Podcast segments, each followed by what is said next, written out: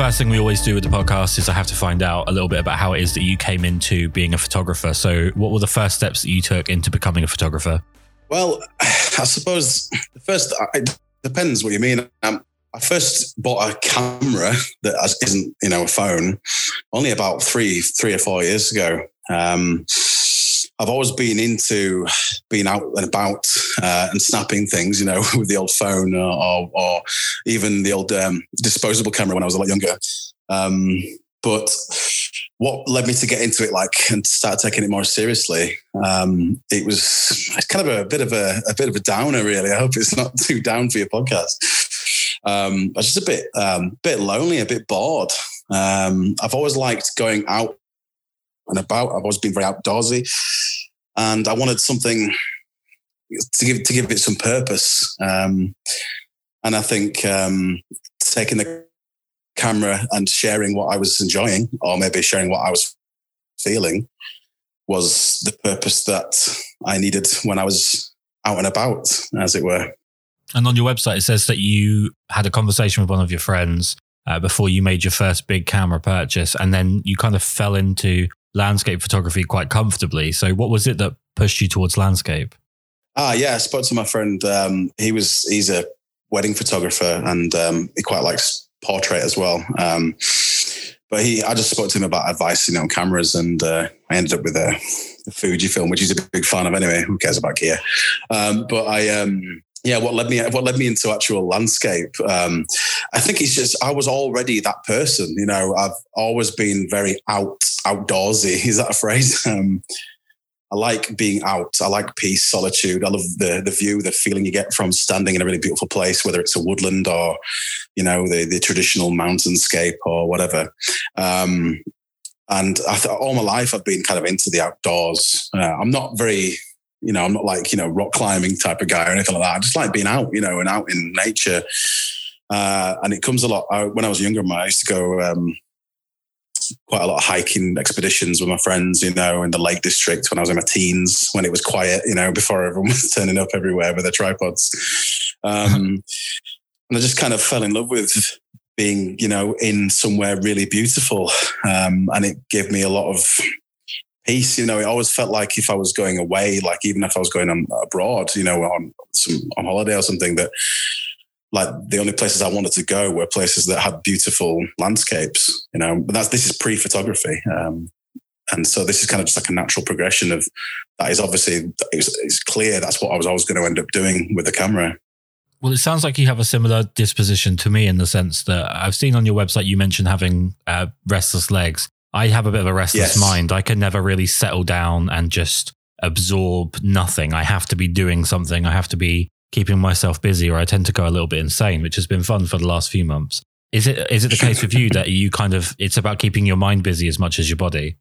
I think that's absolutely right. Um, yeah, I'm not in, I'm not a fitness fanatic or anything like that. No, I know I ask anyone I know. but um, I yeah, it is. I am my I have to keep, I have to be occupied. You know, if it's, um, if I wake up on a Sunday morning and I'm not out by eight o'clock, I think something's wrong. And that's not just for photography. I just feels like in, in life, I just have to be out or going somewhere or filling my days with something. Uh, and yeah, I, that's kind of what I mean by the itchy feet, restless legs. You know, I just kind of, I feel like I have to do something to feel like I am like exist. I know it sounds really existential, but um, I think that's that's true. I'm definitely there with you. It's something that like the uh, the lockdown, the pandemic made a lot more difficult. Mm. It's something that um, I think a lot of, especially obviously wonderfully capped off by the government, essentially shitting on people that work in creative fields. But I think mm. creative people, especially, have suffered um, mentally tremendously over over a lockdown because they're not able to kind of exercise uh, a lot of demons that they tend to do throughout their creative life. Um, if we could just go back to something, because uh, one thing that is a definite product of uh, lockdown is that I am definitely not in physical good condition. I'm not. I'm not physically um, in good shape. Is landscape photography something that really relies on physical fitness in terms of you know strength and endurance? Um, I suppose so. Um, I don't know really. It depends what what you mean by landscape photography. I'm not very fit at all, but I've, I've got stamina. So I'll, you know, I won't get up any particular, you know, peak any any quickly, but I'll probably do it eventually. Um, but I mean, some people just like to wander in the woods, don't they? And and and that type of photography. Or um, I don't particularly. I'm not going up mountains very often at all. Uh, I don't. I wouldn't class myself as. I, I mean, I'm, I'm on my own a lot as well, which is another reason I don't particularly want to do that too much. Um, get a bit a little bit frightened sometimes. I know it sounds silly, but um, but yeah, I, I don't think you have to be super fit. I think I think saying that would probably put a lot of people off. Where it's actually uh-huh. really good for you to to be out and about. You know, uh, and I, you know, if it wasn't for landscape, I probably wouldn't.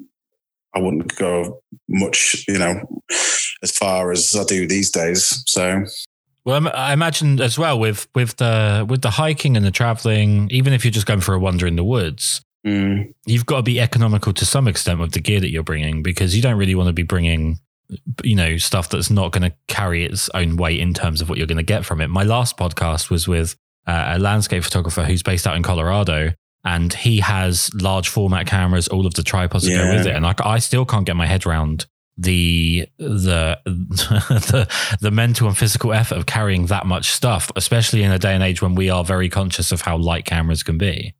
Yeah, that's a good point. I yeah, I did hear that episode. Um, I um I do have quite heavy gear actually. My tripod's really heavy. It's really big. Um, I don't know, don't know why I got such a big one, but there you go. Uh, my lenses are pretty, pretty big, so it's quite a lot to carry. Uh, and actually, I have myself bought a about a year ago now. I bought a large format camera myself, which I'm still. I have no. I'm no good at it. So I've not I've not shared any of the shots from it yet. I'm still learning. Uh, but I took that uh, and my digital camera all in one bag, uh, and oh my, yeah, it was like I was some sort of uh, some some sort of expedition with the army. You know, it was really uh, that was that was a lot of stuff. Um, so yeah, there is. I've never really thought, oh, that's lightweight. I'll get that. I don't know why. I just never just take it. You know, if I think I'll need it. I'm not someone that dances on gear too much with the podcast. It's not in in no. general. Actually, even when I'm just talking to photographers, you know, in my own personal time, it's not something I'm particularly caught up on. But I do think that landscape photography is a fascinating one because if you're not involved with it, and I certainly am not, it's probably my weakest area with photography you you think that okay, the like the stereotype would be you just need a really wide angle lens, your camera, and a tripod, and that's it. It's it's all easy from there. But I'm assuming it's it's probably not that straightforward. No, I mean, you say about the wide angle lens. I mean, I I, I rarely shoot wide. Um, I, I do have uh, a very fond fondness for the telephoto end of landscape photography, actually.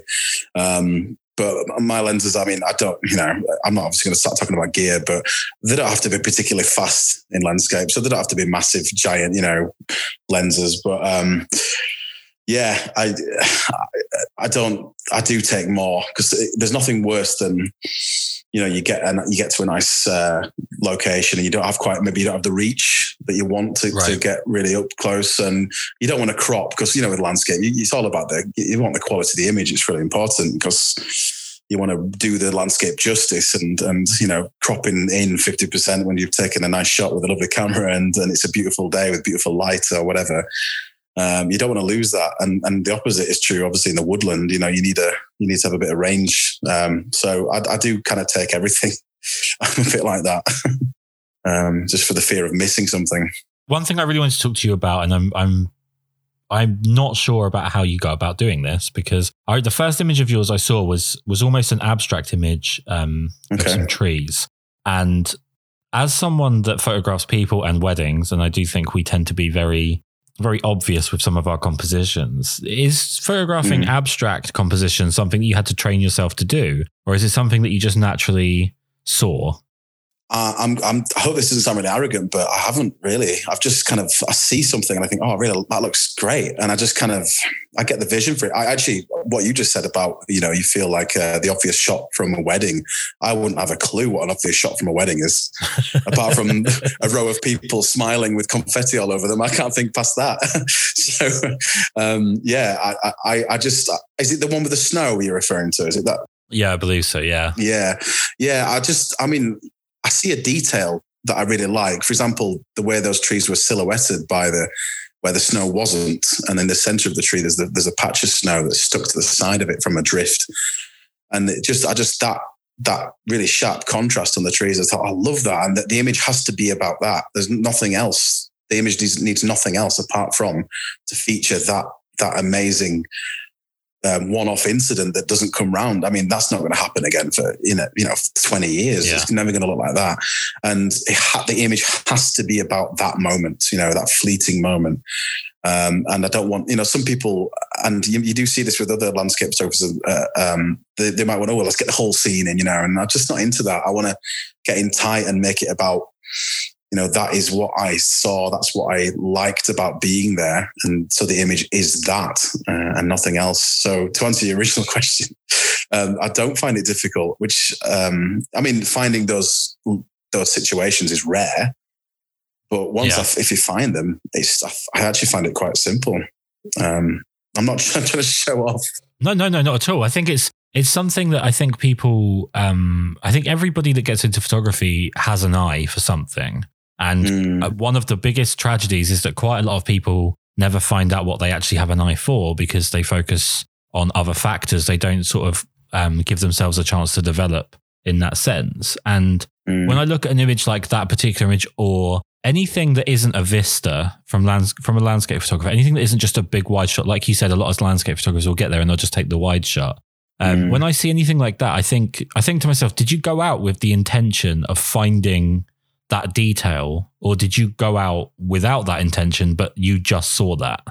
Yeah, that's a good question, and I think I, I suppose that depends um, on where it is you're planning on going. I mean, some people, I mean, I do this. I just go out because I just want to go out. You know, I'm in the mood to go out. You know, the weather forecast might not look particularly exciting, or another location I'm going to. I've been there lots of times, maybe. Um, and I'm going out with no expectations, which is sometimes the best way to go out. But of course, sometimes you go out and you, you're full, fully aware of, of the location you're going to or the conditions you're expecting.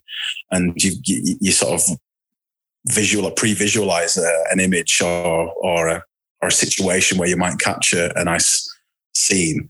Um, I suppose it depends. Like, if, for example, if you, I don't know, if you lived in the Southwest USA, you know, and you think, oh, I really want to take some beautiful autumn images of some lovely trees in a really arid environment, you'd probably pre-visualize maybe what that might look like, but maybe you haven't, you know. And I, suppose it totally depends, really, um, on your intent. But um, yeah, I don't like, for example, that tree shop. To go back to that, I had, I had no intention. I had no idea that it was going to be there. Um, and that was a total surprise when I got there.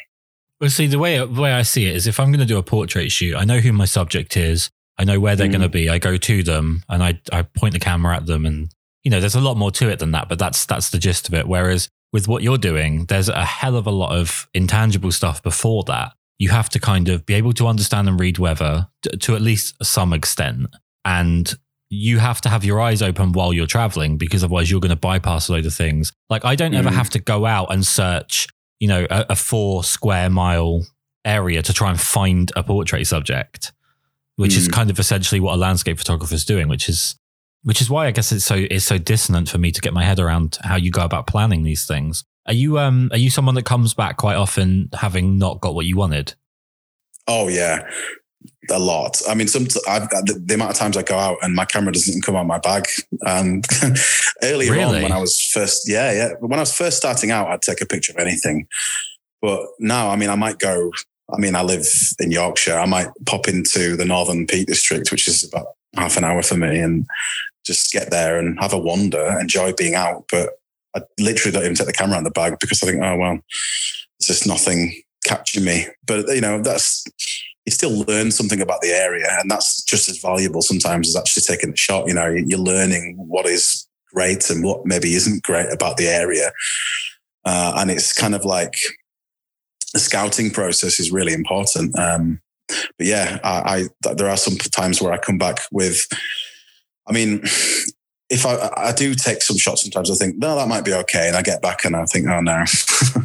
but um, usually it's getting more more now that I don't actually take the shot. it's just a bit like, um, do, do, I even enjoy photography? But I really do. Um, it's just, I'm getting a bit, I know what I, I know what excites me about the landscape. And now I didn't at first. I just everything excited me at first, but I've got like a feeling for it, what I like, you know, and how I like to express how I feel through the landscape. And um, yeah, so I know the situations where my camera will come out of my bag and where it won't. Is it something where? I mean, that, that's I mean that's really fascinating. You go out, you don't even take your camera out. It's not something of I can't imagine going to a portrait shoot or a wedding and just kind of wandering around and then just pissing off home. That'd be hilarious. Yeah, imagine turning to a wedding and say, "Oh, I don't like this. I'll leave my camera in my bag." I'll come back on Wednesday. The weather's meant to be better. Uh, okay, so I've, I've kind of I've snookered myself a little bit with two questions I have that basically run the same line, and I've got to pick one or the other here. I'm going to go with one. in general, and then I can get specific. In general, do you think that landscape photographers focus too much on getting uh, the correct weather. So going for that golden hour, looking for mm. something that, you know, would make a good Windows Vista background as opposed mm. to potentially capturing something with some atmosphere. Um, do you know what? Uh, yes, I do think that. Um, not of everyone, of course. Um, but I, I, suppose there are lots of different types of landscape photographer. There are people who just like to shoot everything, and that's you know that's fine. That's what they enjoy.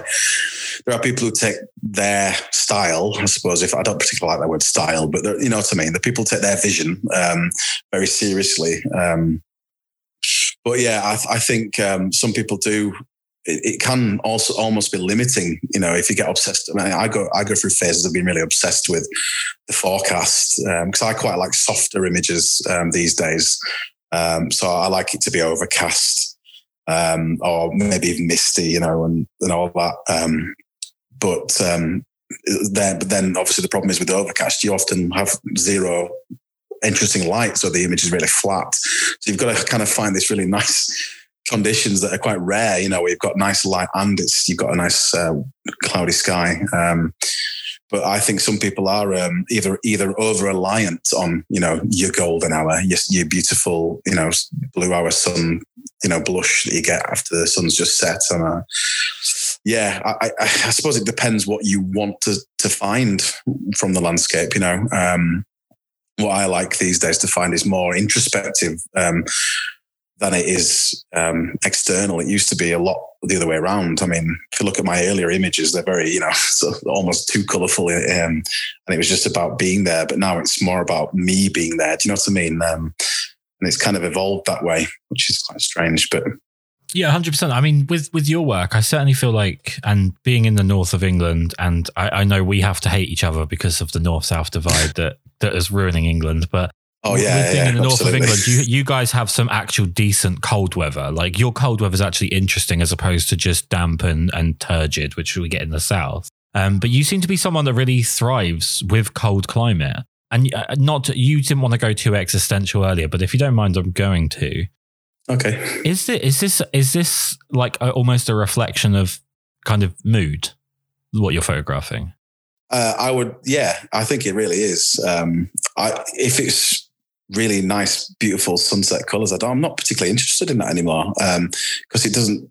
It, it, it, kind of feels separate to me. It doesn't feel like what I'm feeling, and I, I, I, you know, a lot of people talk about the therapeutic nature of landscape photography, and and that is kind of what I've fallen into, you know, and the moods of the landscape and how it makes me feel is is so much more important to me now than the sort of the intrinsic beauty of it which I know I still appreciate. I mean, who doesn't love a beautiful sunset or a beautiful sunrise? But I'm not always that excited about photographing it. I'd rather just find something that matches how I'm feeling and at, at the time. And that's only, you know, that's that I've discovered this side of photography only only within the last year, really, that I've started to feel like that about my photography and. Uh, yeah, the, the, the, reflect the reflection of how I'm feeling with it does come out. I think in my images. Well, I, well, maybe it does. I don't know. That's maybe for other people to say, but well, I mean, if I'm finding it, then I would assume then that would be the case. It's yeah,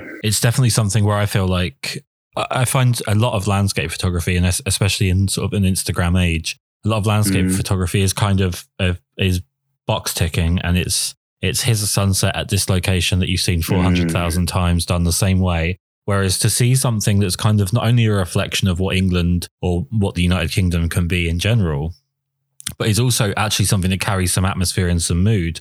Um, it's something Yeah. that stood out to, to me, and it's obviously the reason that we've ended up having this conversation. So I do think it's something that carries through. Um, you're Oh, not great. always going to get everybody. I've had people before when you know I photograph people. It couldn't be easier to pick up expression, and people have missed it. So I don't Mm. suppose that you can always control what your uh, what your audience thinks. I do want to ask you a question though, because you um you've taken some stunning shots of a place that I think is possibly the most underrated country in the world, which is Scotland. I think in terms Oh, of yeah. natural beauty, I think Scotland is completely ignored, and I can't imagine Mm. why. It's stunning.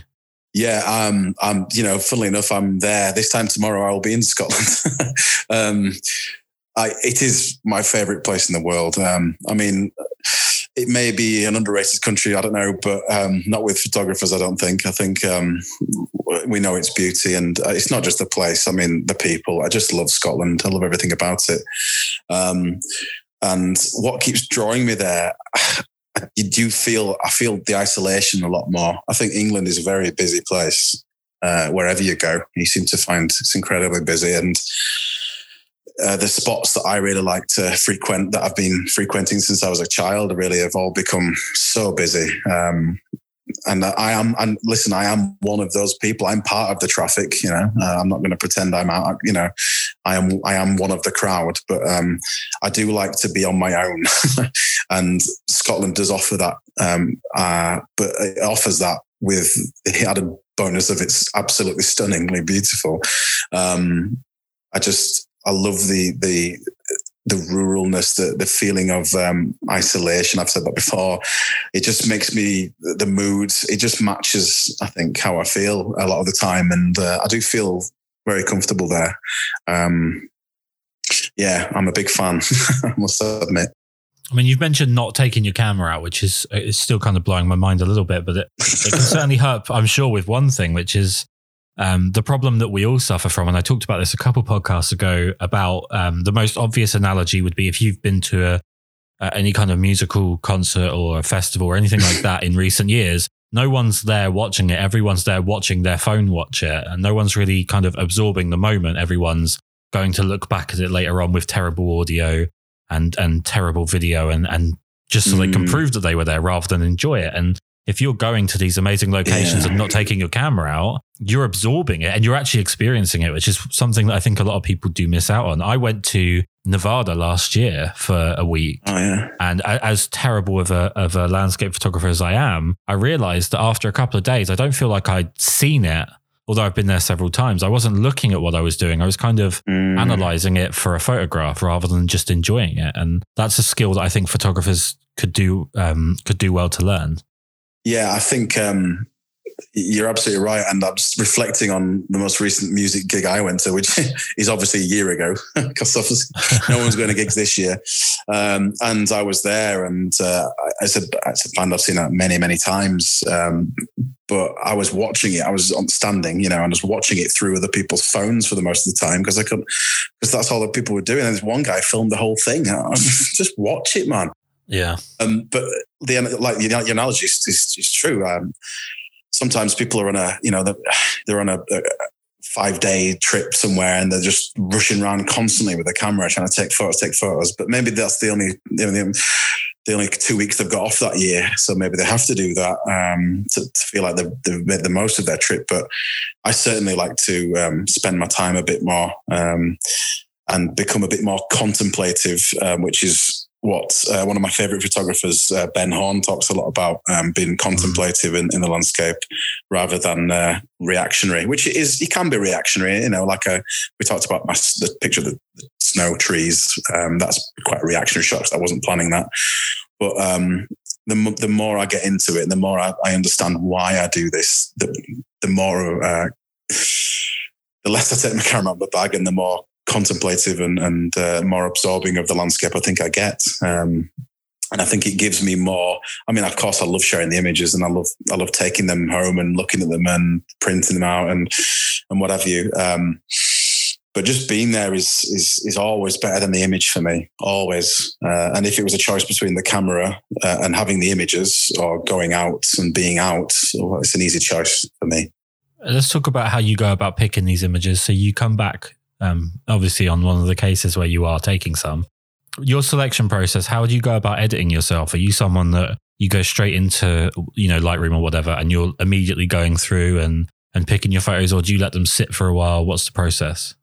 I'm a bit like a kid on Christmas Day. I'm I'm ripping them up straight away. I'm just like tearing them up. yeah, I, I, have to look at them straight away, but I won't I won't be done with them straight away. You know, like I know for a fact I'll always if I'm driving home from Scotland and I've been on a nice trip and I get home and you know, on the same night, I'm like, I'm looking at all of them. I just can't wait.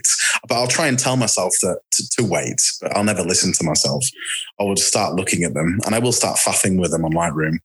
Um, but the, the, I won't start sharing them or anything or, or be or you know having completed them until a few days maybe some images i'll just let them sit for ages some of them i actually print out stick on a little board I've got and stare at them. it's quite sad, but um, yeah, I do like to take my time. Um, once I've got over the initial glee of having new images to play with. um, yeah. So to answer your question, no and yes. um, yeah that's pretty much all answers in photography. I don't want to give the game away for people that are listening to these podcasts, but it always feels like the answer to almost every question with any type of photography is like no, but also yes. Yeah. So with uh, portrait photography, fashion photography, um, and even to an extent wedding photography, there's been an interesting kind of sociological turn the last few years, which is uh, to do with retouching and the the ethics of retouching, especially when it comes to like influence on young people, especially young women. Um, there's mm. there's a bit of a drive right now to, and I'm kind of glad, but basically to calm the fucking editing down because we're basically creating cartoons at this point. Mm. With landscape photography, it's interesting because there are some people that seem to absolutely wildly change the look of their image to a point where even me as someone who wasn't there, who's never been to that place, I know it's bullshit. I know that the sky isn't that color. Mm. I know that the mm. grass isn't that green or whatever. And at the same time, there's also the side of landscape photography, which I think is kind of the old school, which is like you don't edit your your your work to look any different than what it was when you saw it. The point is to make it look like what you saw. You know, which which mm. side do you feel like is kind of closer to being correct? Oh, correct. um, I picked my words very carefully there. You did. I'm going to be bold and say I don't like overprocessed images. I know a lot of people defend the and and and of course it takes a lot of skill on Photoshop and, and what have you to make. And it, it, can be done tastefully, but I can still tell, and it, it doesn't it doesn't do it for me. Um, I am really subtle. I try to be subtle with the edits um, myself, and I, I don't want to say anyone's wrong for doing that because if that makes them, if that you know, if that's what they really enjoy, and that makes them feel good about the landscape, then you know, great. Um, but it, it, doesn't make me feel good. I don't particularly like it um, personally. Um, I've no problem with it, but it's just not for me. Um, I, yeah, I much prefer it to try and look like it was when I was there. Um, well, it's a common argument with the portrait side of things to say that there's a skill to the retouch as a defense for over retouching. And I always think like it would be quite skillful to be able to kick yourself in the nuts, but that doesn't mean it's particularly a good thing. yes. Um, I don't know if kicking, I suppose kicking yourself in the nuts will get lots of likes as well. So there you go. the analogy, the analogy stands. Um, the, the, videos they have on these days, but um, yeah, I, I agree. Um, yeah, I agree with you. I, I think it's just um, it's not for me. I, I, it's not what I experience, and what I like to share is my experience. So, in terms of like the ethics of actual landscape photography, going out and uh, visiting these places, you've already talked about the traffic that builds up where people learn about mm. new spots. I was actually in um, America when there was an issue with there's an arch in Utah, like a rock arch that people have been photographing sunsets oh, for years. Arch. Yeah, and there was a, a young lady who decided to, I think her name was Lauren, but I'm probably get that wrong, who decided to write Lauren was here, like, and then the date. Mm, and God. I think she, because it's a, it's a federal park, I'm pretty sure she ended up with a fairly stiff punishment for that because, mm-hmm. you know, what a stupid, selfish thing to do.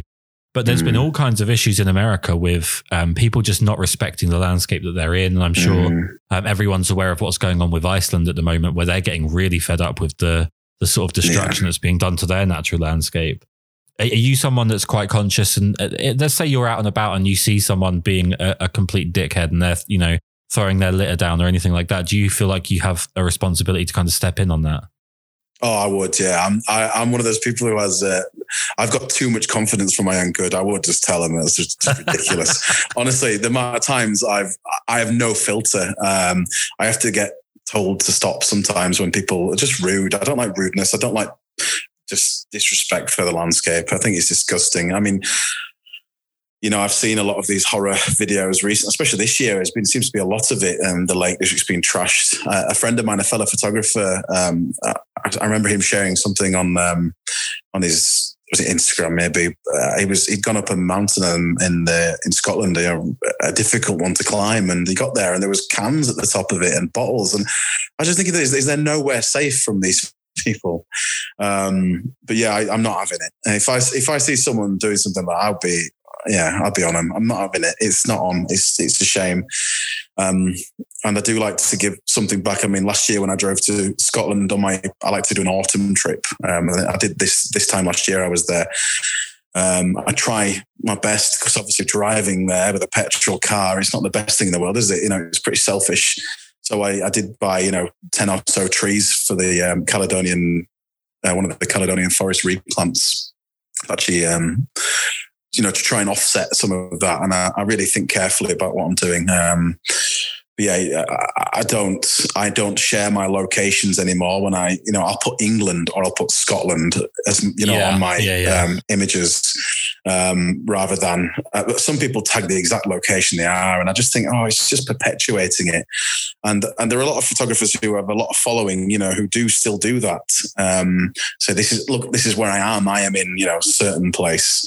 Uh, and then you're guaranteed, you know, weeks later that you've got loads of people there. Just and the, those people are, uh, you know, not intentionally sometimes not intentionally damaging the place, but the footfall can just be enough. And in these delicate places that aren't popular locations, you know, uh, and I'm not trying to be say, you know, keep the landscape to yourself. It's just you know let other people discover it naturally, and you won't have these problems. Yeah, no, I mean, I'm like I say, I'm I'm nothing of a landscape photographer. We took our niece for a walk in the New Forest, and my my personal button is animals. If people are inconsiderate or or horrible to animals, that's like I just I can't see anything but red. And obviously, they've got a lot of horses roaming around, wild horses and whatnot. And there's this one family with the mum and her phone out, and they're they're in, getting closer and closer. She's trying to push her like primary school age kids closer and closer to this baby horse, incredibly upsetting the mother and upsetting the other horses that are around. And it just got to the point where I was thinking, A, I, I severely hope that that horse kicks you in the head. But B, like, like how tone deaf do you have to be to the world that you're in to not realize what level of prick you are being right now?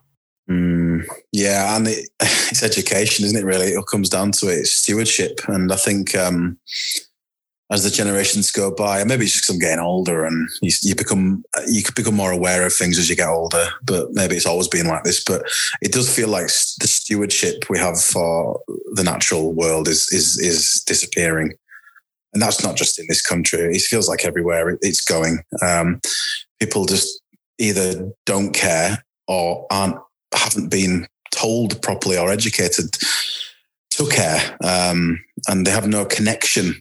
And if you don't love or care for the landscape or the natural world or the horses, you know, the wild horses you see in the New Forest, then you, you're not going to be worried about any. You're not going to feel any guilt or any shame.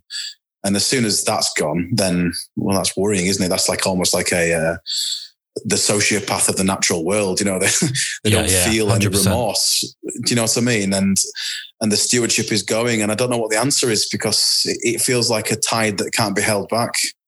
There's one thing that's going on that definitely is more damaging than uh, uh, one thing I'm fascinated with is unintended consequences. Is when you know you do something for the right reasons, but it damages something else in another way, and how you mitigate those issues. And I genuinely think that this constant doomsday clock mentality that we have towards the environment, which is to me a little farcical because the idea that a planet has has done what it's done up till now, but will just suddenly evaporate in the next 12 years is completely stupid. What's actually incredibly likely is that it just becomes something that we can no longer inhabit. The planet will keep going, but we won't. But regardless of that, this idea that there is this incredibly imminent death of a planet coming has just led people to say, well, fuck it, I'll just do whatever I want and it doesn't make a difference because no one else cares anyway. And that almost feeds into people being worse towards the environment because if there's someone that isn't, you know, two feet in on it, they just think, well, there's no point in trying. Yeah, I, understand your argument. Um, I've never thought of it like that before, really. I suppose like it, it, the, the whole it's broken anyway. It's like if you buy an old car that's, you know, for 200 quid, you're not going to give a toss if you crash it into a wall, are you? Uh, that, is that the mentality you're describing? Yeah, 100%. Yeah, I mean, it's, you know, climate change is happening and it is a problem and it is destroying habitats. And it's not just the heating of the planet that is the issue. It's it's it's the waste as well and, and the and the pollutants, um, which are a serious threat to biodiversity. And as soon as biodiversity is reduced, then you've got serious problems in ecosystems, which yes, it does affect humans massively. And I know your point was, you know, it will affect us big. Yeah, it, you know, the populations are dependent on on various biodiverse areas in the world, but um, it's unlikely it will wipe out all life on Earth um, with climate exactly. change. This is what I'm saying, though, is that the idea of of advertising to people, like not to go down a whole like uh, environmental political avenue with this, because I don't think I don't think that I'm definitely not the person that's in a position to solve anything. But I think when you're advertising to the, the average person, the common person, especially from what I know of people in England and from what I've known of people in Canada and, and United States, the general population, if you're telling them that there is this kind of, you know, obscure animal that they have no interaction with that is being affected by it, they don't see the consequence in their day to day life. Mm. So as soon as you remove that from their eye line, they carry on as as is. Whereas if you actually speak relatively sensibly about the, the long term consequences of like, okay, well, you know, we don't want to end up with not being able to live here anymore. We don't want to end up with with our own habitats being damaged by the environment because of our own our own stupidity and short term um, vision, and you don't want to end up where food foods that you enjoy. I, I, know this sounds ridiculous that when you're talking about essentially a planet going through an, an unbelievable existential change, that you would be talking about like someone losing out on their favorite meat. But I genuinely think that's closer to getting an, an actual useful response out of the average person than saying, well, over in Indonesia, there's this kind of bat. And if that, I just think we lose people in that sense. Yeah. That's why I think people are det- detached. They've got that £200 car and they're doing handbrake turns around a car park in, in two in the morning because they don't care anymore. Yeah. Uh, it's like, it's an empathy gap, isn't it? I think that's what you're describing. And um, you see that I mean, you're distant from something. It's it's it's it's difficult to to care for a lot of people, um, and I suppose it comes down to one's own emotional intelligence. But I mean, you see, the internet is the ultimate empathy gap. You know, the way people speak to each other on on there is you don't see that in everyday life really, and it's because of the gap. The you know, and I'm sorry to go on about things that are so nothing to do with what landscape photography, but even like the use of military drones, you know, it's very easy to press a button to, you know, when you're flying over with a remote controlled aircraft to drop, you know, some warhead on somewhere when you're not the one who's actually in the plane. Then, you know, and it, it all comes down, it's, it's you know, I, I think you're right when you say, you know, the average Joe isn't going to care about like the bat in Indonesia, um, and only when it starts to hit home. And I think um, it's a shame, um, but I think if people were exposed more to nature and spent grew up, you know, as children more uh, with it um, and spent more time in it, then they would find the emotional intelligence to connect with that bat because they'll see that bat in Indonesia in the same way that they might see their own pet or their own, you know, the yeah.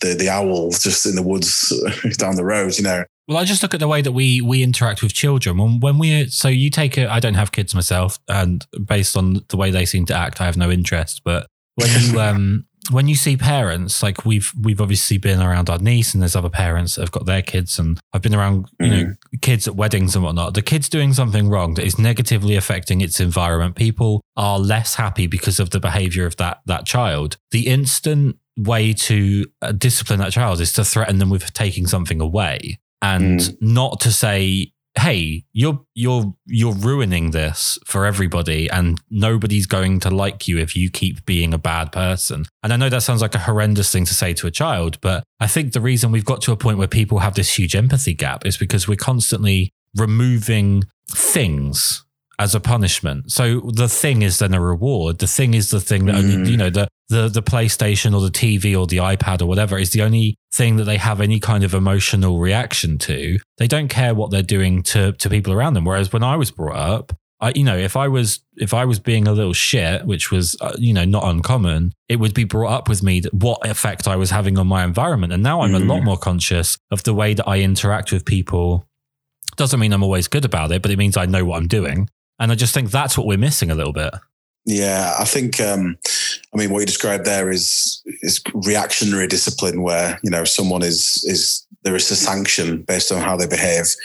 But the best way, obviously, to to, to change human behavior and, and to you know to bring care to the, the the natural world and the landscape is is to have positive reinforcement. I think from a younger age, you know that this Yep. is you know well well you know really brilliant. Well done for. Uh, you know, for uh, I don't know, not not squashing that spider. You know, well done for just putting it to the side. You know, Yeah, not littering, not not going somewhere that you shouldn't go, not crossing borders that, you know, where this places have been fenced off to preserve the area and you just go crossing it because you want to go over there. Well done for not doing that. Yeah, well, yeah. I mean, I think when they're younger, that that positive reinforcement is is a, you know you learn what's right and wrong from that. Obviously, when when they're older, the mindset is a little less malleable. Um, and the only thing that works for when, when people are older and still are breaking the rules is, is like you say, the reactionary type sanctioning. But um, yeah, it, it does. I think it does come from from from an early age. Um, and I think once you get to a certain age, if you don't care about the landscape, there's not much. It's very unlikely that that's going to change very quickly. Um, I think um, I know. Obviously, it was a couple of years ago when, when uh, the David Attenborough's um, TV series, the, the Blue Planet Two, and there was this episode, the final one, that was mainly focused on ocean plastics and and the, the episode ended with him literally just pleading to the camera, you know, we have to do something. And I mean, I was in tears watching that. It was really horrible. Um, and I think that did a lot, you know, um, because he was asking nicely and people were listening because you could see he cared. Uh, I don't think shouting at people um, works so much, maybe. And I've already said I'd do that today. I've realized. Well, that's reactionary. That's slightly different. It's, yeah, it is difficult. Well, what I need to do as the as the person that's hosting this podcast is I probably need to steer this back towards photography as it is in the name. you mentioned earlier about the way that people interact on the internet, and that's obviously something that uh, photography breaches on quite a lot when you get people react to the work that you're putting out, or they react to the way that their work is critiqued or criticized or Mm. liked or commented on or anything like that. Um, what do you do Mm. about looking for feedback on images? If you're not 100% sure on something that you've taken, are you someone that posts it and sees what the general feedback is? Do you have people that you go to? What's your what's your method? Yeah, I do. Um, I do actually have a few people that I will share something with prior to posting it. Some, not always. Sometimes I'm pretty just like, yeah, that, I like that. That's going. That's going to. I'll share that. You know, I really like that. I'll show other people that image. But um, yeah, there are one or two of the photographers that I will maybe share something with. There's a guy called Andrea Frappati who's a really, really fantastic photographer. I'll, I'll you know, I'll, I'll, I'll pop him as uh, an image and say, listen, I really like this, but I just feel like it's not, you know, something's, and we'll talk about it. And maybe it, it'll open my eyes, you know, to something. Um, I would, I mean, it's, it's really frowned upon, isn't it? Um, for some reason, um, is critique of images um, online, especially on Instagram. If someone says, you know, oh, I don't particularly like the way you did that. I mean, I wouldn't react badly to it, but I, I have seen someone critique one of my images in the past. And a few of people who follow my work were just like hounding them. I was a bit like, "What's going on here?" it, was, it seems like uh, it wasn't. They weren't insulting me. They were just saying, you know, I don't particularly, you know, I don't really. I think you could have done that bit better. Da, da, da. And I don't mind hearing that. You know, it's not. I'm not. I'm not perfect. I mean, I don't, well, no one is. What is perfect? But I'd kind of like to hear more of it. Well, I think it's something that people uh, see. I'm personally not a fan of of unsolicited critique in the sense of I feel like critiquing someone you are in in at least a small way asserting yourself as an authority on something. yeah. And it's kind to me, it's kind of I so I used to be a chef, and it kind of reminds me of food critics, which if you're a Mm. chef, um, or if you ever had any aspiration to be a chef, and you imagine a food critic, you usually get quite angry instantly because there's someone that has no idea how to do what you do, but they're constantly telling you what you're Mm. doing wrong with it. Yeah, Um, sure. and, and and to that extent, I think that's kind of built into me. Um, but the the bigger problem is that people have had it kind of very easy for a long time. In that we're getting more and more protected from negative opinions, and you know, my my personal issue is the, uh, the generations that have come through with the idea of of haters. And this idea that anyone that has Mm. anything negative to say, it must be born of jealousy. It must be born of of sort of self insecurity. When actually, you know, the picture's fucking wonky or whatever. yeah, I mean, um, if your picture's wonky, then you probably do need some critique, don't you? but um, but um, I know what you mean. That it- it's a difficult one, isn't it? Because you, I think you can tell when someone is being really snide about your images, and someone is generally offering support.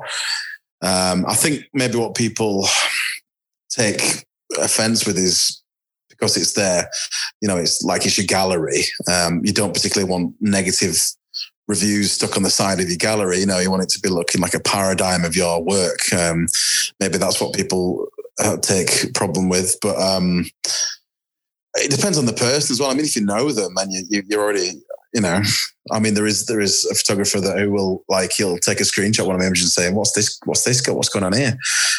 and I'll say, "Oh well, you know." I like it. Tough. Um, but but I, but we've kind of got that relationship where that's fine, you know. Um, but we do it in the in the messages, you know. Um, but yeah, it's a difficult one. I, I know you say about the hater thing. There does seem to be like dogpiling. I think is the word, isn't it? When like someone says something and everyone like piles on them, and uh, you see it with Mm. very popular photographers. They have a lot of um, defenders. Um, uh, so they seem to be immune from criticism, but um, Yeah. I mean, do we have a right to criticize someone's work? It's art, you know. It's it's not it's not a, a blueprints for a skyscraper, which you know needs critique. yeah, I think the most, the most important thing is that whoever's giving out a, a critique of anything is to just think what you want to come of that critique. Is it that Yeah. you care about that person, you care about their work, and you want Mm. it to, to take a better path? And you think you've seen something they might not notice, or you know, you have some idea of the vision that they've got in mind, but but quite Mm. often, I think that the the concern is that you get people who just kind of wander in and they see it as an opportunity to kind of take a swing. yeah, And that's, I think, the dogpiling is where people see it that way. There is definitely an issue with popular, especially with Instagram, with popular people Mm. being kind of immune to any negativity and and and in a lot of cases actually encouraging that and it's it's almost like we won't tolerate your intolerance kind of yeah, oxymoron situation. I do want to ask you about a couple of things, if you don't mind, because uh, going Mm. through your about me and and this is how we learn about people now. We read about their own words about themselves, so that's why the podcast exists. Um, obviously, to start off with, you mentioned in your about me about your granddad, and I just thought it was Mm. it was really interesting. I'd love to hear a little bit about that. yeah. He was. Um, I mean, he- when how old am I? He was. Um, I think he died when I was twenty one. Um, but my granddad, my, my mum's dad, uh, Edwin or Ted, he, um, yeah, he was a massive influence. I'm very like him. I think um, my family always say that I'm very like him. He was a Peak District Ranger for for quite a while in his life, you know. So he's very outdoorsy. He was always out with his dog, uh, and I don't, I don't just mean like taking the dog for a walk around the neighborhood. He was out you know, he was out, um, you know, 100 miles away before I even had woken up most mornings, you know. Um, Right. and I do get a lot of that from him. Um, definitely very restless. Um, I mean, he spent a lot of time away um, when he was younger in, in the Second World War. He spent a, he was in, in Burma um, or Myanmar, whatever we call it these days. Um, and he was he was over there for a very long time um, and came back. And he was all I think he, you know he was always quite restless um, and very interested in everything, and especially very interested in nature. And I think I've got a lot of that from him. Um, and he, the phrase, uh, there's a phrase he always used to use, which was he loved being out before the world was polluted by people, um, which is something that's always stuck with me because um, when I'm driving home after being out in the morning and people are still getting up, it's it's a nice feeling. You know, it feels like Yeah. you've been you, have been uh, you've got VIP tickets to nature. You know, you, have had the uh, access all areas before everyone else has uh, even got there. It's it's nice, and I do yeah, I do take a lot of influence from him. I mean, I do I do see Peak District Ranger as being like a really cool English version of a Power Ranger, yeah. where it's just like muted colors and drizzle. It's it's lovely. Another thing that you mentioned in there, uh, and I'm quite surprised. Maybe maybe I'm going to spoil something, or maybe I'm completely on the wrong course here. But you're interested in diving. Oh yeah, and I'm just curious if there's anyone to incorporate photography in with your diving. Well, I haven't been diving for about two or three years, to be honest. Uh, I don't know why it's on there, just because it makes me look cool. Um, but I, I, I have, uh, I've done a lot of diving. I've done, um, you know, since I was 18, I started. Um, I was lucky enough to go on a biology field trip to Malaysia when I was 18 with my, when I was doing my A levels. Um, and it, I sort of, we learned there and it's gone from there really. Um, yeah, I've never, I have, I've taken a GoPro and filmed a bit, but I've never really, um, t- taken any um, you know serious intent of photography underwater, which is something I've thought about. Um, but I, I, don't. I'm I'm a I'm a fair weather diver. I don't like diving in the UK. it doesn't interest me. Yeah. Um, I, I, I just I, will openly admit that I, if I if I have to wear anything longer than my knees while I'm diving, then I'm not interested. Um, so um, yeah, maybe one day I'll I'll uh, I'll go away and and I'll I'll I'll have a go at um, shooting some some scenes underwater. That sounds really exciting, but um, I, wouldn't know where to start. Um, I don't think my camera would have housing, um, so I'd have to think of a way of doing it. Uh, but it does really interest me. Um, but it's since the photography started, um, the diving hobby has kind of just disappeared really because this is kind of what I like to spend my time doing now. And uh, I used to go diving a lot with a, a buddy. Uh, you kind of have, you know, you tend to dive in pairs. And my friend Marcus, who he now lives down, well, down your, you know, the south, um, below Birmingham. so we don't see. His, yeah, yeah, below, yeah. Anywhere below Sheffield is the south. That's funny. Do you know what's so funny about that is I always say that anywhere north of Watford is Scotland. So yeah, I'm with you. well, I say that about York. Um, and, and, anywhere south of London is France. so, yep, 100%. Yeah, but um, so that's kind of just faded away. Um, but again, it's just another example of, of a hobby that takes me out and about, you know, and uh, I do love it. Um, and I'd love to do it again soon. On hobbies here, um, cinema, movies. Um, I'm someone yeah, that's massively influenced by by movies. I'm a huge cinema mm. fan. I go when we're allowed to. I go maybe four or five times a week to the cinema. We have a ridiculous Blu-ray collection. We're the only people left in the world that apparently buy Blu-rays. what is is there like an overlap between your interest in in movies and then photography? Do you ever take influence from it? Uh, do you know what? Until you said that, I've not considered it. But now, when I think of my favorite, my two favorite films, you're going to laugh. I, well, my favorite film is I don't know if you know The Life Aquatic with Steve Zissou, which is a Wes yeah, Anderson yeah, yeah. film. That's my favorite film. It's flawed, but I love it. Um, which is a film that predominantly features diving. And my yes. other favorite film is The Lord of the Rings, The Two Towers, because I, my mum used to read it to me as a kid. So it's been part of my life all the time. And that particular film, I really love it which is very landscape heavy cinematography. so when I when I reflect on my two favorite movies, um, there you go. so maybe yes, I think the answer is yes. My favorite movie of all time is The Revenant. Oh, The Revenant's fantastic. Oh, I was going to recommend it if you hadn't seen it then, because I think it's a, a landscape photographer's wet dream. Yeah, it's wonderful, isn't it? Yeah. Um, I mean, I, it does give me anxieties of bears, but um, it is a it is a wonderful film. Yeah, I really like that film. Um, yeah, I do you know what? Um, since I've been into photography, I do really, really appreciate cinematography more than I used to. Um, I remember there's a few films I've seen recently, like um, the, the most recent Blade Runner 2049. The cinematography and that was absolutely just out of this world. Um, and things like Mad Max, the latest Mad Max film, was really stunning cinematography. Um, and I've really started to enjoy that um, actually when I'm at the cinema.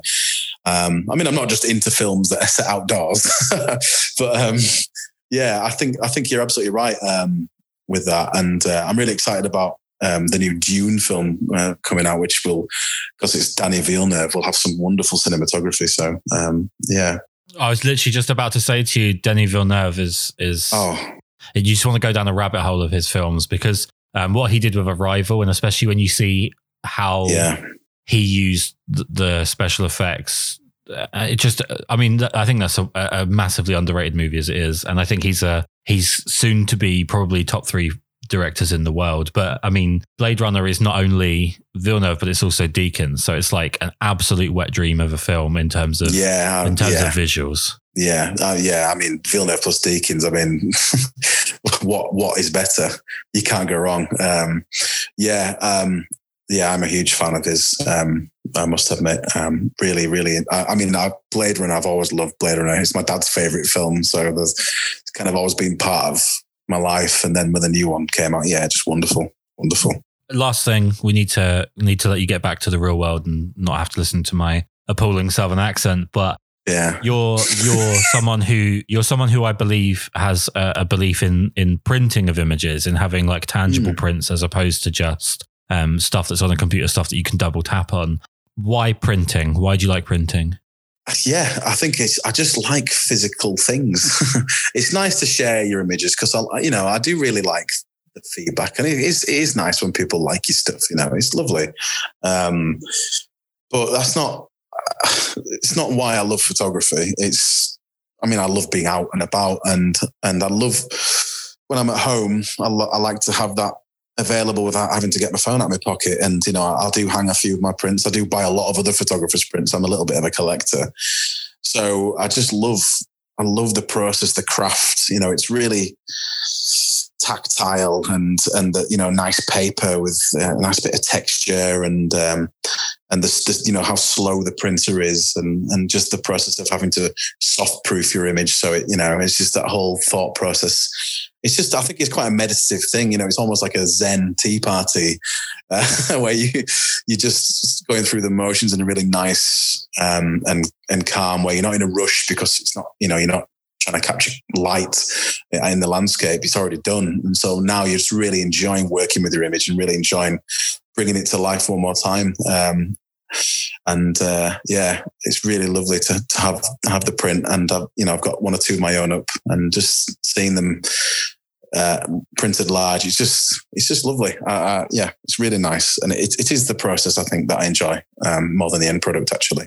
Something as well, photographers should have up in their house is they should have prints up, even if it's not of their own work. If and I, probably Mm. especially if it's not prints of their own work, they should they should be keen to have physical prints of other people's work to inspire them. And Mm. Um, we're going to get to the plugging you part now, but if I can make a suggestion to people that are listening, if you're going to have a look at getting a print from James, my personal recommendation would be I really like Frozen Symmetry, but I feel like the ones that are going to go down a tree is either Pastel Tempest or Breathe. I think those are two prints that are just designed to go on a photographer's wall. So let's Oh, plug nice, you. Let's get people going over to. Well, it's I. I don't have people on this podcast. I have turned people down in the past if I don't like their work. So um, I reach Oh, out to people whose work I really love. I want that. people to find your work. That's the whole purpose of doing this. So let's get people to your website and let's pressure them into buying some prints as well. So how can people find you? Um, they can find me on Instagram, which is James Lane Photography, um, and conveniently my website is jameslanephotography.com. Uh, I don't particularly use Facebook or Twitter very much, so don't bother trying to connect, contact me on those. But um, Instagram or, or my website, yeah. Yep. So everyone should be immediately right now going over to follow you so they can keep up to date.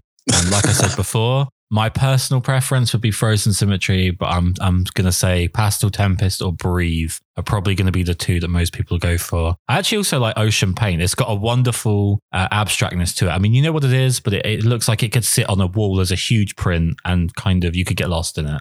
I do like that one. Um, it's funny you say Frozen Symmetry and Pastel. Uh, what do you say? Frozen Symmetry and Breathe. They're the two ones that I've actually got up in my house. So there you go. Hey, Good choice. Great minds. yeah. well, thank you so much for taking the time to do this. It's been an absolute treat to talk to you. Thank you. My pleasure. Thank you very much for inviting me. It's uh, it's an honour.